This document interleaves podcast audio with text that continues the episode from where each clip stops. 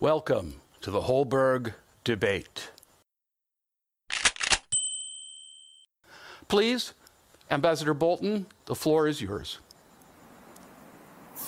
Well, thank you very much, and I uh, appreciate the opportunity to be with all of you today, even if only uh, virtually. Uh, and it's a great pleasure and a great honor to uh, to be a participant. I thought, uh, from my perspective, uh, although I think the answer to the debate question is uh, quite easy. Uh, it is a pipe. Global stability is a pipe dream. Uh, that that the the, the most uh, interesting thing to do first would be to talk about some of the threats to that stability, at least as I see it from the perspective of the United States. And I'd like to distinguish between uh, threats at the strategic level. Uh, which are long term and necessarily complex, uh, and threats at the more immediate level, which uh, are uh, more imminent, uh, some would say more dangerous in the short term, no less complex in their origins or their uh, their effects, but which tend to crowd out the more strategic questions, which I think is always dangerous. But at the strategic level, I think there are two principal global threats to the United States and, and therefore to global security. Uh, the first is China, and the second is Russia. China, I think, is the uh, existential question for the West. For the industrial democracies as a whole uh, during the 21st century.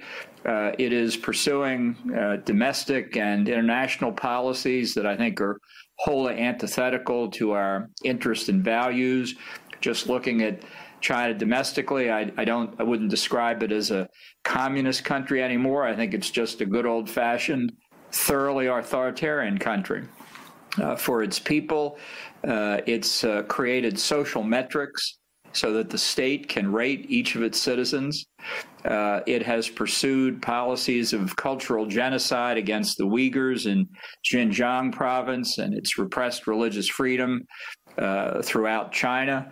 Uh, as we speak, it is violating the joint Sino United Kingdom agreement concerning the handover of Hong Kong, which committed Beijing to a 50 year obligation to maintain a one country, two systems policy. Uh, just yesterday, it jailed four of the most significant leaders of the democratic movement in Hong Kong. It's clear, clearly moving uh, to suppress any incipient freedom of thought. Uh, outside the Communist Party. Uh, and that's just what it does on an average day domestically. Internationally, it's engaged in uh, hostile, near belligerent activity in the East China Sea, uh, particularly aimed at Taiwan, a thriving democracy. Uh, just off its coast. Uh, it is uh, in the process of trying to make the South China Sea a province of China. It's actually declared a provincial capital. Uh, it is building air and naval bases uh, that is constructed on islands and rocks and reefs that on a good day are only a few inches above the waterline, uh, attempting to turn what are now international waterways uh, into a Chinese lake. Uh, it has uh, attempted to intimidate countries with which it shares a land border in Southeast Asia, and most recently, just in the past few months, along the line of actual control with India in military clashes. Uh, it is currently building its first blue water navy in 500 years. It has one of the world's uh, largest and most sophisticated cyber warfare programs. It is building area denial and anti access weaponry to keep uh, navies uh, well away from its coastline. Uh, it is uh, has an active anti-satellite program intended to blind satellites in Earth orbit, and it has engaged in a uh, substantial buildup of its uh, nuclear and ballistic missile capabilities. Uh, it has attempted to use the rules of a liberal international system uh, entirely to its own advantage, uh, pursuing a mercantilist trade policy within the World Trade Organization.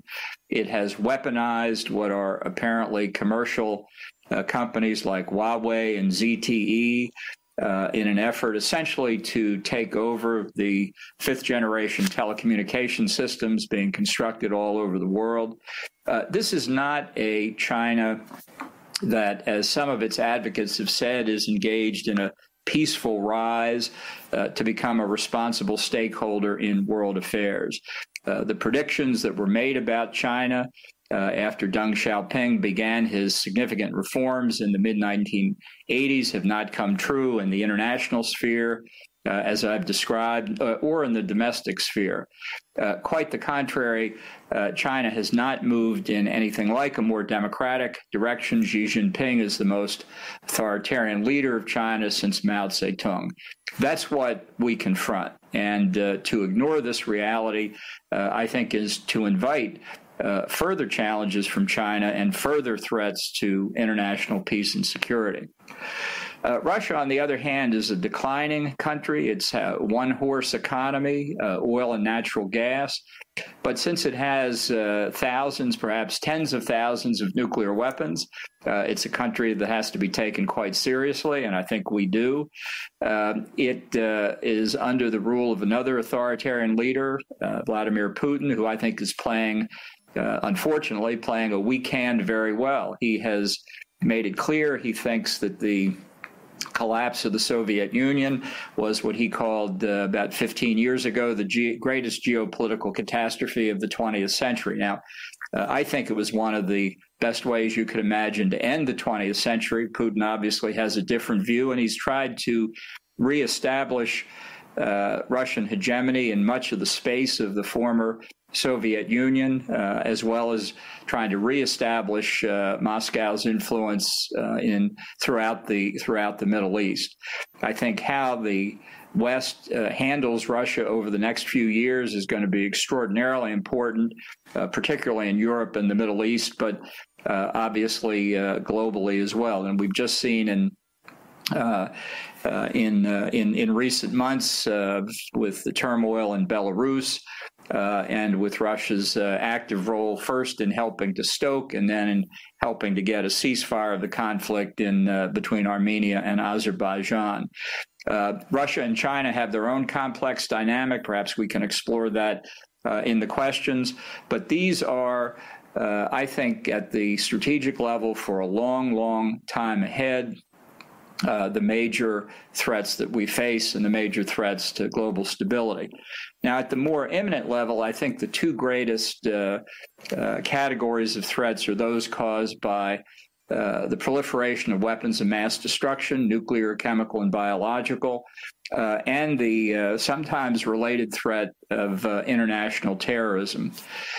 with respect to the uh, biological and chemical weapons threat. It's often not discussed. It's worth considering and remembering that those weapons are often called the poor man's nuclear weapon.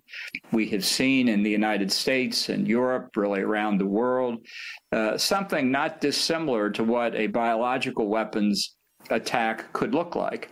Uh, in our experience with the coronavirus pandemic, it has demonstrated that we are not prepared.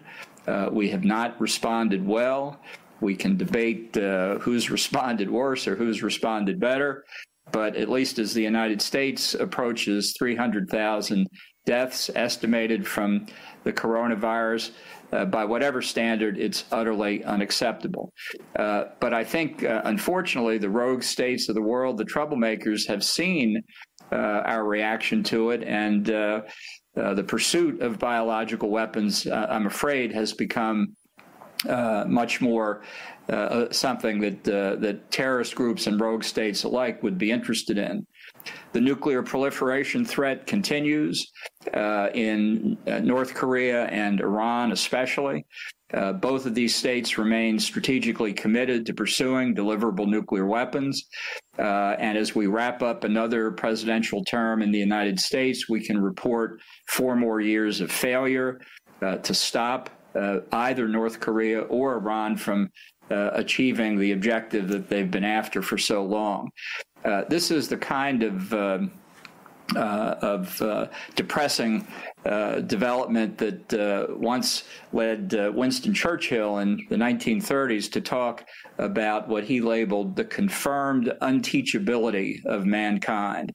Faced with incipient threats, countries decide not to take significant action. They watch the threats grow. They tell themselves they can handle the threats. They keep telling themselves that right up until the threats become palpable, uh, and then it becomes too late. And the trouble, particularly in the field of nuclear proliferation, of course, is that as each new rogue state gets a nuclear weapons capability, uh, or is sought is seen to be pursuing it actively, it inspires others to do the same. I would argue that the 2015 nuclear deal with Iran, which allowed uh, that regime uh, to continue to pursue uranium enrichment and plutonium reprocessing, so called for peaceful purposes, uh, inspired others in the region to pursue their own quote unquote peaceful nuclear programs uh, against the day when they would face a nuclear Iran. So, proliferation, I think, remains. Uh, one of the gravest threats that we face, and uh, especially when you consider the possibility of combining it with international terrorism.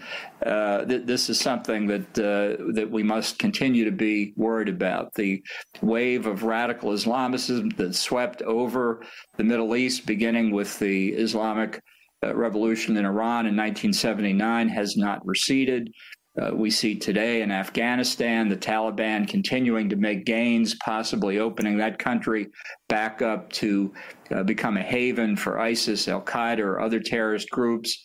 Uh, across the Middle East, we see Iran supporting uh, terrorist groups like Hezbollah, Hamas, the Houthi terrorists in Yemen, uh, and engaged in conventional military activity in Iraq and Syria. Uh, that supports these terrorist activities. We see Libya still engulfed in uh, internecine conflict uh, nearly a decade after the overthrow of uh, Muammar Gaddafi.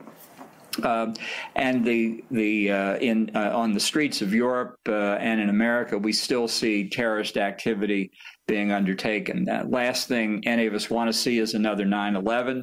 But I am uh, worried that as these conditions continued uh, in in the Middle East, unaddressed, unanswered, uh, that uh, we're laying the groundwork for uh, more to come. Uh, and just one last point before I conclude: in in the Western Hemisphere, something obviously of particular interest to the United States uh, I am uh, unhappy to have to report that the authoritarian regimes in Venezuela, Nicaragua, and Cuba remain in place. Uh, what I once called the troika of tyranny, supported by outside forces uh, like Russia, China, and Iran, oppressing their people in the case of Venezuela, driving them to the level where the uh, president of the International uh, Committee of the Red Cross told me last year that having visited Venezuela and visited its hospitals, uh, he said he hadn't seen worse facilities since his last visit to North Korea. This is a great tragedy for the Western Hemisphere, may not be a threat to global peace and security, but it's certainly a dismal uh, uh, picture uh, here in the Western Hemisphere. Uh, I am. Um, not as pessimistic, actually, as I sound in the assessment. I think that uh, ultimately, if the industrial democracies uh, retain their cohesion and their will to survive, uh, that all of these threats can be overcome. Uh, but I think anybody who thinks it will be done easily uh, and quickly is unfortunately badly mistaken. But thank you very much again for the opportunity to be with you. I look forward to the discussion and to responding to your questions and observation. Thanks again. Thank you, Ambassador Bolton. Uh, look, I, I, it was a fascinating uh, Marxist description of the past uh, hundred years or so of history, and uh, I recognize it well. I don't, I don't uh, recognize it happening in the United States. I don't recognize uh, much of the analysis. I do think there are a lot of negative economic circumstances that the United States faces today, caused by uh, uh, erroneous policies we've we've pursued for for a long time. And in this country, uh, I consider myself a deficit hawk. I don't like federal government deficits.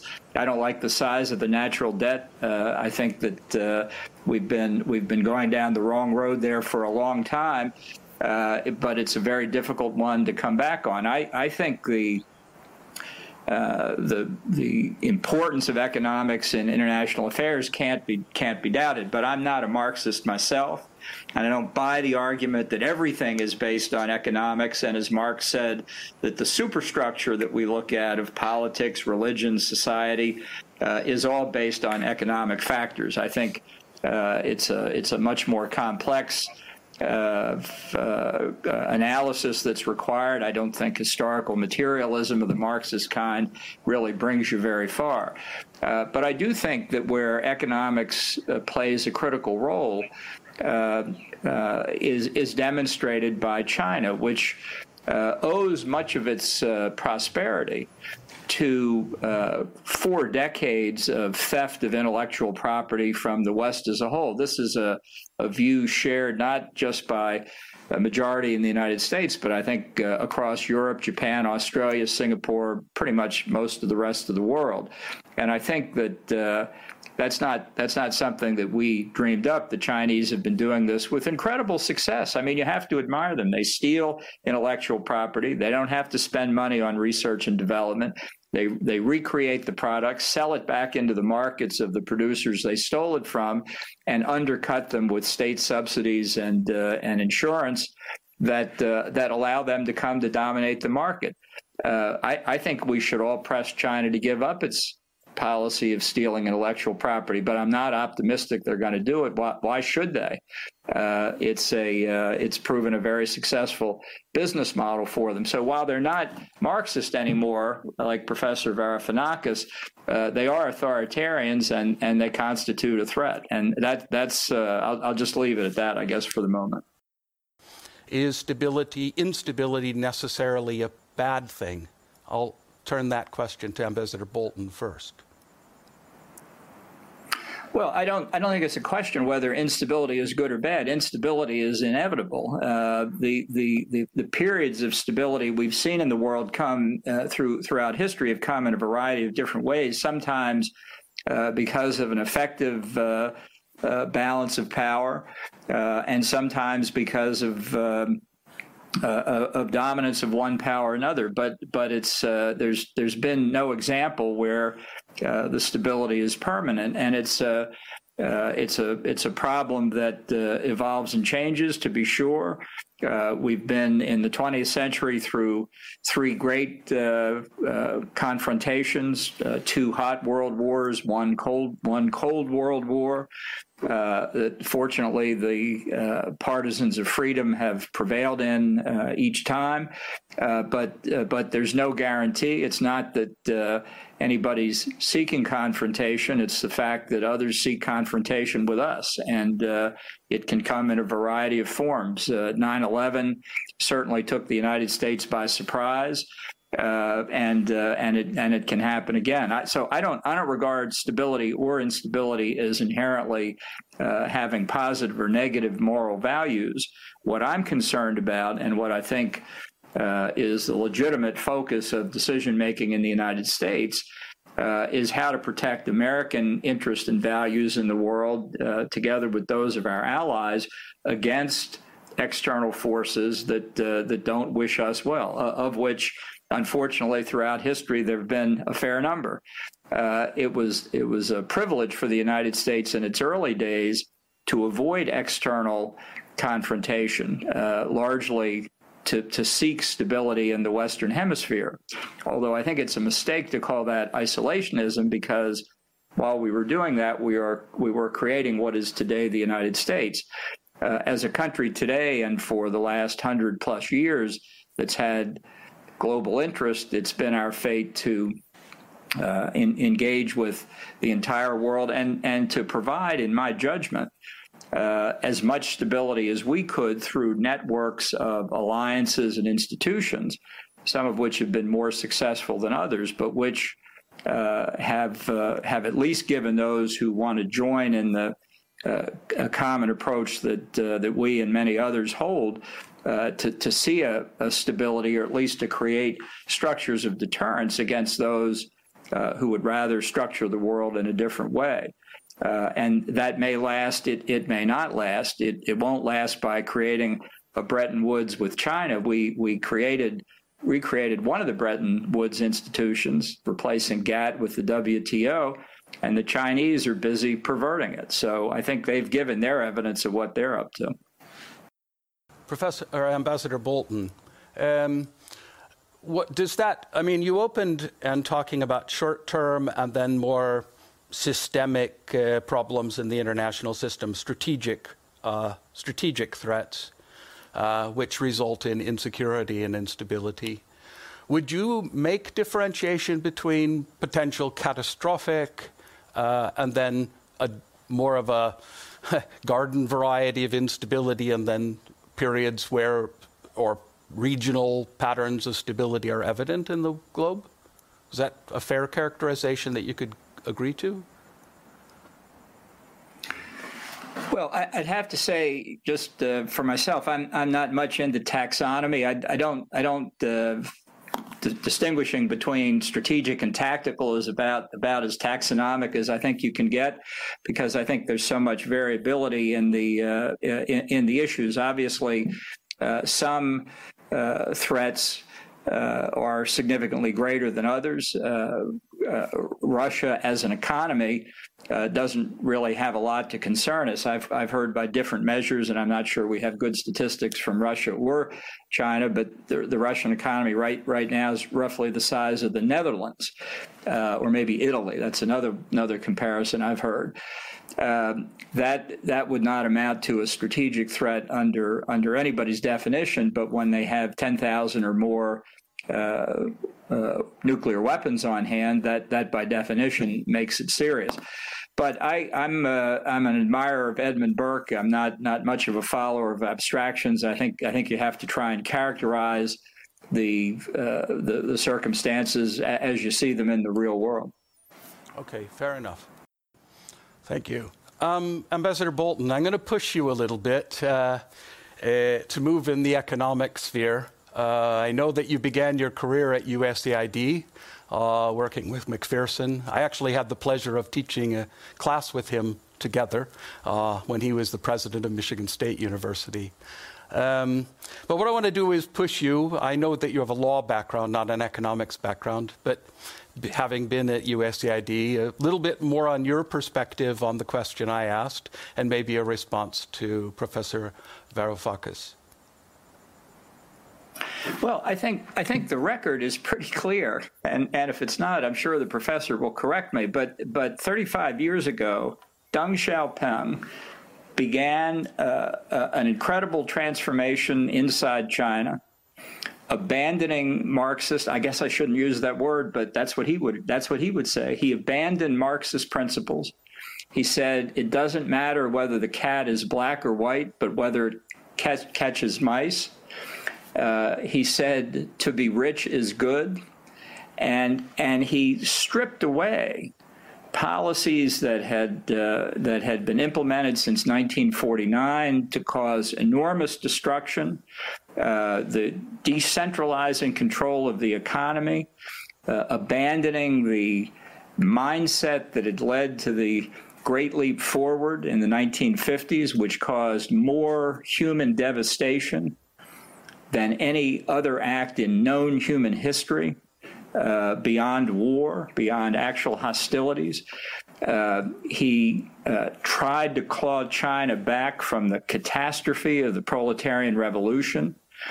Uh, and, and he had achieved substantial success a- across the board. And so the phenomenal economic growth in China, which obviously contributed to averages and levels worldwide uh, was something that uh, I think you can trace almost like a laboratory experiment. What's fascinating now about China uh, is that beginning with Hu Jintao and now continuing with Xi Jinping, uh, all the evidence that I think uh, we can see is that they are uh, abandoning the reforms that Deng Xiaoping brought into place. They're re-centralizing control. They're uh, re uh, uh, constraints and um, and limits on what Chinese and foreign businesses can do. I, I think that that uh, will inevitably add to the social strains in China that uh, we still see flowing from the one child per family policy. I don't know how you measure one child per family in economic terms, but it was a disastrous uh, uh, concept, and its full social effects are still being felt. So, so it, it's the the idea that uh, uh that somehow we we that what we owe what we owe to China is Deng Xiaoping recognizing that Marxism was failing, and I think and and I will speak as an alumnus of USAID. We've seen economic growth in so many of the countries that AID was present in in uh, the Western Hemisphere, in South Asia, uh, and and to Africa and a to a lesser extent. Uh, unfortunately, uh, that uh, much of the world that Professor Varoufakis has described, uh, I, I, don't, I just don't recognize it. Um, what I want to ask about is to what degree does this illiberal turn in these regimes, how does that threaten global stability? And uh, uh, what's the future? I mean, is that a long time future, or are those regimes basically so uh, based on strongmen that when that strongman is gone, they'll be inherently unstable and we'll have a new a possibility for a new regime or not? I'll turn now to Ambassador Bolton to address that issue. Well, uh, I, I, guess I'd say a couple things. The first is uh, I, I, think there has been uh, retrogression on the point of the uh, societies that have emerged from from totalitarian past, the former Soviet Union, former uh, Yugoslavia, uh, uh, uh, among others. and so I think the, the lesson to the first lesson to draw there is that this is at least a partial refutation of the Whig theory of history. There's not an inevitable upward progression. It just doesn't go on in in in, uh, uh, in sequence. You can have, as in the case of Russia, emerging from a totalitarian society, having a brief uh, experience with democracy and then receding back into authoritarianism. And I think that's important to understand so that the idea that that you can create uh, what is goes under the term of a rules-based international society uh, inevitably moves from sunlight to sunlight higher and higher. It, doesn't it doesn't work like that internationally. It doesn't work like that domestically. Now, in terms of what uh, whether or not there's a trend, you know, I, I'm I'm reluctant to draw sweeping conclusions from circumstances in different countries that uh, that that really are quite varied and uh, which may reflect uh, political configurations within those countries at a given time, but which 10 years from now may, may be very different. I, I think there's uh, considerable discontent in Europe, discontent in the United States. Um, uh, that has been reflected in uh, in in politics in different ways. Uh, but I do think that. Um, uh, that, that this variation is does not strike me at the moment as being outside uh, the range within which democratic change occurs in in in in our societies.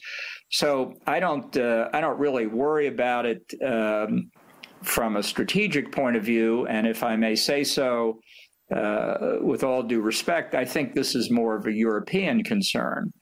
Uh, and it's more of a European concern because of the strains on the European Union. Uh, more than strains, Britain is withdrawn from the European Union, uh, and uh, and and so I think that the the the issues uh, within countries that are members of the European Union uh, reflect in the larger debate uh, going on within the union itself. Uh, and I, I, understand, of course, that this is incredibly significant for Europeans, and ultimately it will be for the United States. But it's a debate because of the circumstances and structures of the European Union that I don't see replicated elsewhere in the world. Aren't they somewhat, though, a threat with especially Turkey for NATO? Which is definitely related to U.S. security? Well, I think we're in the in the in the course of trying to figure out whether Turkey wants to be part of the West or not. I mean, I think Erdogan has taken Turkey in a direction completely contrary to the uh, Ataturk Reformation post Ottoman Empire. Uh, I think he is fully prepared to abandon the secular nature of the Constitution that Ataturk wrote. Uh, and I think he has, hard as this may be to believe, uh, neo Ottoman aspirations in the Middle East. Uh, his decision to purchase the Russian S 400 air defense system is utterly unjustifiable, contrary to his obligations in NATO. Uh, but here again, I don't necessarily uh, want to draw an ultimate conclusion from that. Turkey has another presidential election in 2023. If it's free and fair, underline if, underline free, and underline fair, maybe the Turks will vote in a different direction. Certainly, in last year's provincial and municipal elections, they did. Uh, so that's, I mean, Turkey is actually a good example why I, I worry about drawing uh, overly broad conclusions from insufficient facts.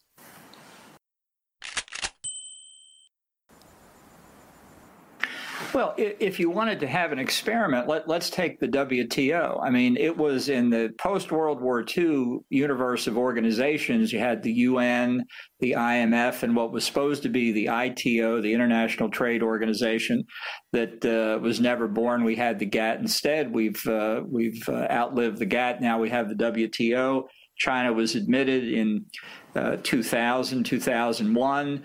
Uh, I remember well, uh, it was the universal cry at the time that this will help the reformers inside China. China will conform to international norms in the financial and economic world.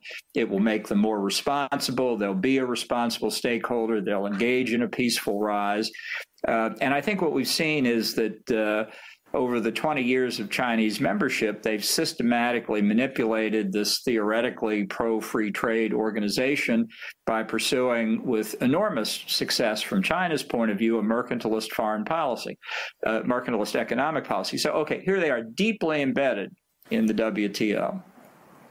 Um, uh, so, how exactly, now that they're in, uh, do do we use the leverage that we may have because of human rights violations or however you want to characterize it? You can you can do it on the basis of climate change and tell them they can abandon all their coal-fired plants. That'd be interesting to see. And when they tell us to stuff it what do we do then? Look, look it was the basic theory from henry kissinger to bob zoellick to the present that increased economic growth in China, brought about by Deng Xiaoping's reforms, would lead to more responsible behavior by China internationally, which has proven false, and would lead to increased democracy domestically, which is also false. Uh, so, you know, authoritarian societies can last a very long time. That's not necessarily uh, as they say in uh, financial statements, uh, past performance is no indication of future results. Uh, you can't extrapolate. But I, I, would respectfully disagree with Professor Varoufakis when he says that democracy uh, advocates are still uh, flourishing in China. Two days ago, my very good friend Jimmy Lai was put in jail in Hong Kong again. And the authorities themselves say they're not going to let him out until his trial in April. I'm very worried Jimmy Lai's never coming out of jail.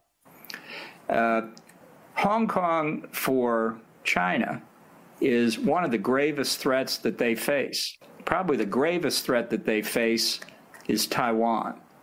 And so when I hear suggestions that we engage with China and try and work with them, ask the people on Taiwan what their view is. They just had another free and fair election where they said, we, in effect, we are not going to accept uh, the Beijing view of how relations between China and Taiwan are going to play out because, among other things, we've seen what you're doing in Hong Kong. And I think the world has also seen how China behaved with the coronavirus pandemic. It is beyond dispute, I think, that China covered up what happened in Wuhan, covered up the extent of the epidemiological consequences uh, of the disease in China, covered up the extent of the economic influences, uh, and by so doing, impeded the ability of the rest of the world to deal effectively with the disease. There's so much we don't know. Uh, now that I'm afraid uh, we're, we're never going to get to the bottom of it. This is not a government that I'm prepared to trust with very much. Uh, and when uh, when when I say that, often it's met by reminding me of Ronald Reagan's uh, use of the Russian proverb "trust but verify." Precisely, the coronavirus experience shows the Chinese aren't going to let us verify. So you can't trust and you can't verify. I would rather take back uh, the reins of uh, our dependency on China, and I think in effect that's happening without conscious policy. I think people now see the political risk of doing business in China uh, is much higher than they realized. They should have probably realized it before. But on their own, without government direction, we're seeing an unwinding, a, a, a diminution at the margin of uh, increased investment, a, an unwinding of some of the existing investment, uh, because people will price in the political risk of dealing with the kind of government that we see in Beijing now. Ambassador Bolton, um, you want to make a comment about prospects for a Biden presidency along the lines that. Uh... Well, let me. Yeah. I mean, in in part, I think Professor Varoufakis has has a point about the the travails of the Democratic Party. But but let me say first, with respect to the Republican Party, which is my natural home, uh, there is no Trumpism because Trump doesn't have a philosophy, doesn't indulge in grand strategy, doesn't really even do policy as we normally understand that. It is all about Donald Trump. Uh, and I think uh, what he has been able to do, and it's disturbing, I, I don't, uh, I don't deny it, is that he has uh, persuaded a number of people. He's intimidated a lot of other people, but he's persuaded a lot of people that uh, that, as he said in the uh, 2016 Republican convention, only I can fix it.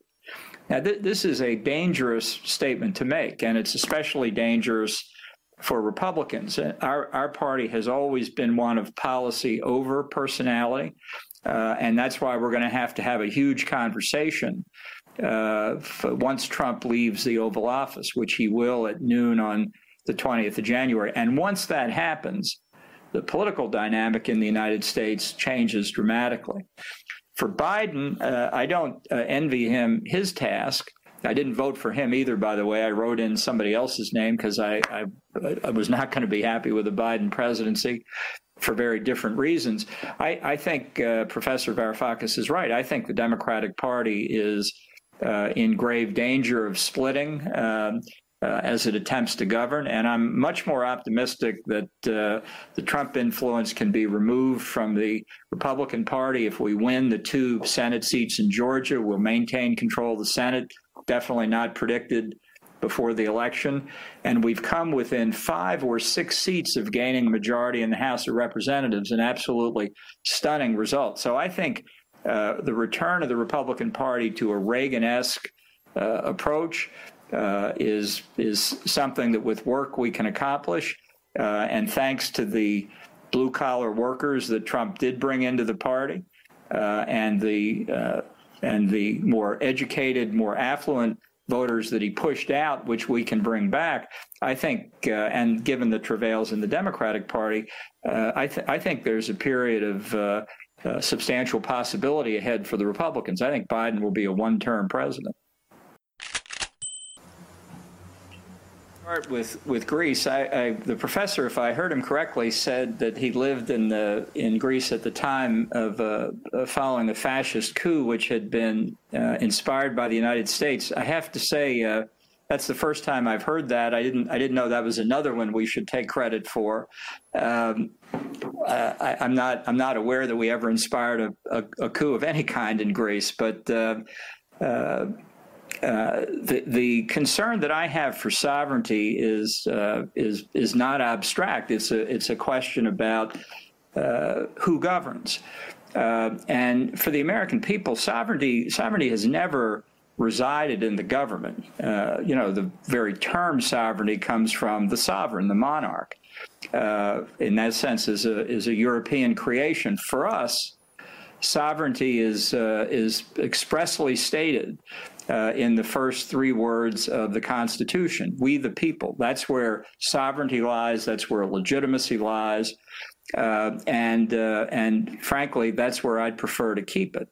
Uh, I think our governmental institutions are problematic enough. We struggle in our domestic politics. We have our uh, arguments about the proper balance of power, the proper role and size of government, uh, and uh, and uh, it, it's hard enough for us to uh, to govern ourselves. In in that sense, the United States remains a developing nation and always will be, and I'm actually quite proud of that.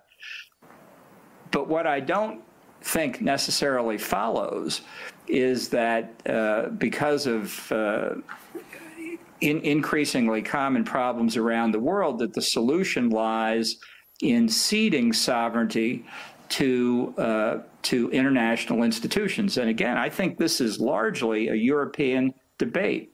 Um, uh, Europeans have gotten very used to ceding sovereignty to Brussels. That they're also very happy to try and get others to cede their sovereignty to, to something else. Uh, I don't see it that way. I understand uh, some of the origins of the desire for European Union. Uh, with the the rise of uh, fascism in in Germany and Italy in in the pre-war period, but other other sovereign powers in Europe didn't fail. Britain didn't fail. Uh, so I, I, don't, I don't, uh, I, I, don't, uh, I don't buy the argument that sovereignty is part of the problem. I don't think it gives winners or losers. I think a sovereign nation like the United States, uh, through protection of its sovereignty, uh, has given its citizens a measure of liberty and economic security never before seen. What, why would I want to change that?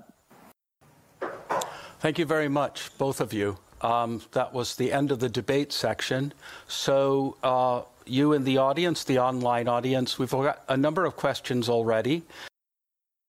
Um, the first question I have here is for both of you, and it says both Bolton and Varoufakis at times have played roles of outsiders not always deciders, but building new ideas, breaking old ones, creating space for change.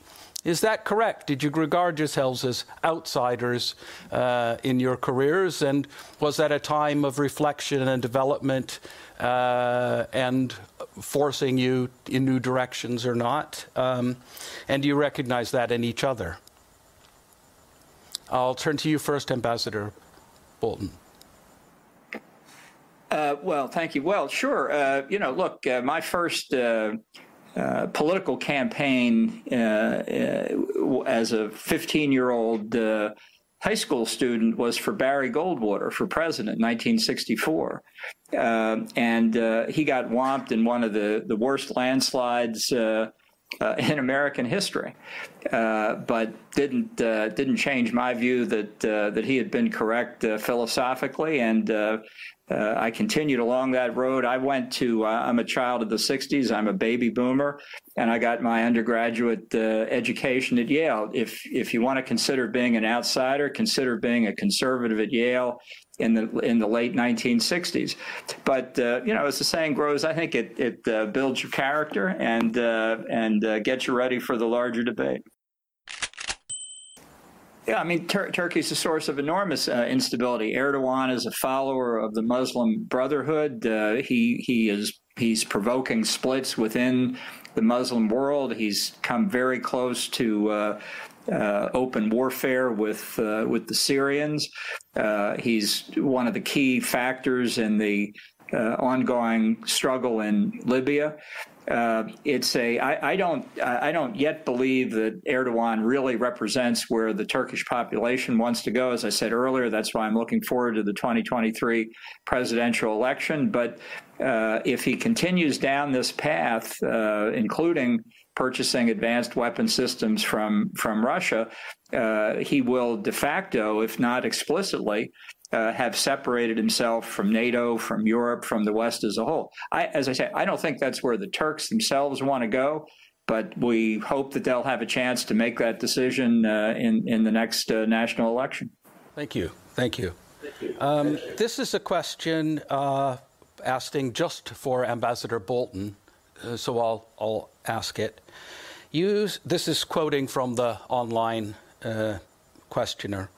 You said in January 2019 that, quote, it will make a big difference to the U.S. economically if we can have American oil companies really invest in and produce the oil capabilities in Venezuela.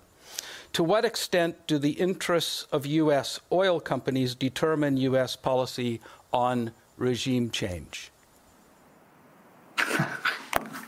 Uh, they, they didn't determine policy. The, the oil company we were most concerned about and remain most concerned about in Venezuela is Citgo, where, where the Maduro regime continues to hold uh, a number of Citgo representatives and, uh, and the damage they might have done uh, to Citgo in the United States.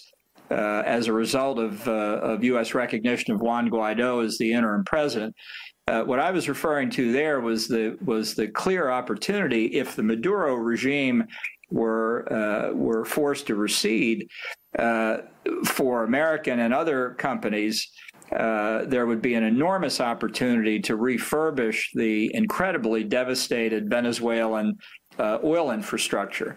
Uh, under 20 years of, of socialist rule by Chavez and Maduro, Venezuelan oil production uh, went down to a level that today is below the level Venezuela produced in 1946. I just think about that for a minute. Here's one of the potentially richest countries in the hemisphere uh, because of corruption, because of the uh, the mismanagement uh, of uh, Venezuela's oil infrastructure is just crumbling in front of the people. They they could see it. That's one reason that their standard of living has declined so significantly. So, a Venezuela that could elect its own government, a freer Venezuela, had the possibility of bringing in uh, not just American oil companies, but whoever whoever was interested in bidding to rebuild that infrastructure and recommence re, uh, production of Venezuelan oil, oil, which would have a tremendous positive benefit for the people of Venezuela. And I'm sad to say, and I, I, regret to this day that we weren't able to overthrow the Maduro government because he's an authoritarian, uh, and the people of Venezuela uh, have suffered suffered badly for the last 20 years. Okay, thank you. Ambassador Bolton, you want to comment about the role of capitalism in technological development? Look, 1776 was a very good year. Adam Smith published The Wealth of Nations. The United States declared independence. The two have gone hand in hand together. Let me just say about capitalism, and, and I, I don't I don't want to make it an extended debate. Capitalism is about freedom. Capitalism isn't some philosophy that's imposed from outside. Capitalism is what Aboriginal peoples all around the world did. Some grew food, some did other things. They exchanged products. This is this is uh, uh, this this is the way people live, and uh, and and the idea that uh, that, that somehow uh, the, the, the these fundamental human urges uh, are going to be transformed by governmental action into something else, whether it's for climate change or or, or any other objective, uh, I just think is uh, is fantasy. What what would you? I mean, if you could rewind the clock or take a time machine back to January 2020 uh, what policies should the U.S. or other countries impose? What can we learn from countries that have handled the pandemic well, say New Zealand? I mean, it's an island uh, and there's the abilities there, but uh, what lessons can we learn from the South Koreas, the Taiwans, uh, the New Zealands, other things? What could the U.S. done differently? Well, South, South Korea is experiencing a substantial spike now. I mean, I think the real lesson derived from Taiwan and New Zealand is be on an island and be able to seal yourself off. In the United States, the, the failure initially was uh, was Donald Trump's uh, unwillingness to listen to what he was being told as early as January. Uh, and this has been reported in the New York Times and plenty of other uh, liberal uh, media sources. Uh, he was told in early January that the that the risk uh, was very significant that coronavirus would come out of China and have a very uh, deadly effect on the United States, certainly medically and quite possibly economically. and he simply would not hear it. He wouldn't hear it because he didn't want to hear bad news about his friend Xi Jinping. He didn't want to hear bad news about the effect on the Chinese economy. At the same time, he was trying to sign a significant trade deal, which he did later in January. And most of all, he didn't want to hear bad news about an impact on the U.S. economy, which he at that time saw as his ticket to reelection. So, uh, despite some relatively minor steps, uh, roughly three months went by before the United States took it seriously. Uh, and then the response was essentially a shutdown, which uh, which tanked the economy uh, uh, uh almost immediately. Trump, during this entire period, and we're now almost 12 months into it, has not yet, and he's obviously not going to, develop a strategy. He has never thought comprehensively about what to do when he created the potential mechanism within the U.S. government to do that. Uh, the uh, coronavirus task force, chaired by the vice president, uh, he made sure it didn't work by attending its briefings in the White House press briefing room because it was great airtime for him until until what was left was pieces of the U.S. government doing what their normal mission would be, and the states and local governments trying to do the same. So uh, you know, the answer is uh, you, you, need to start back at the very beginning. I, I think uh, the the steps, the sometimes contradictory steps that the United States took, show there was no comprehensive thinking about it. Uh, and I think some of the steps were over inclusive, like the uh, continued effective lockdown of the economy, and some steps were under inclusive with public health officials at the beginning saying there's no need to wear masks, incredibly, uh, as we look back on it. So there, there was failure in many respects. I think the main failure starts with the president. You know, you all know, I'm sure, Harry Truman's famous sign uh, on his desk in the Oval Office, the buck stops here. Trump would never think of putting a sign like that on the desk because it's always somebody else's fault. Uh, but but I think uh, if you if you have to look for root causes, not not taking it seriously at the beginning and not thinking through uh, the necessary steps, uh, I would put right at the top. Hopefully, the vaccines that have begun to come online will uh, will be the solution to the problem, but but that's still six to nine months away. When at least within the United States, they would take uh, their full effect. So we have we have a long way to go, and I think a lot more pain to experience. Thank you very much. Um, I'm, we're now running close to the end of our time, so I'm going to say, how about two minutes each for closing comments, uh, and then uh, I think we'll be pretty much out of time after that. So I'll turn first to you, Ambassador Bolton. Uh, if you could, final remarks for about two minutes, please. Well, I think it's uh, it's uh, very important as we come out of the coronavirus experience uh, in the U.S. and Europe, really around the world, uh, that uh, that that we re-examine uh, what went wrong and and try and do some preparation in advance for it. it's a it, it's an experience that I think we didn't have to go through with the severity that we did, but I will tell you that every terrorist group and rogue state that uh, that watched what we did uh, is thinking about uh, why they want biological weapons. Um, uh, we have files from Al Qaeda in Afghanistan uh, after the overthrow of the Taliban that show they were thinking about nuclear, chemical, and biological weapons then. Uh, that's why the proliferation of these weapons of mass destruction has always been a priority of mine. And I think now, uh, along with the nuclear threat, the biological weapons threat uh, is very imminent.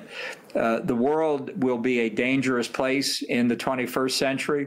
The world's probably always going to be a dangerous place, but the way that you uh, deal with the threat is not to ignore it and not to say that we can find uh, mutually beneficial ways of uh, overcoming these differences. The way to deal with it is to have adequate structures of deterrence uh, to deal with the threat uh, until it disappears.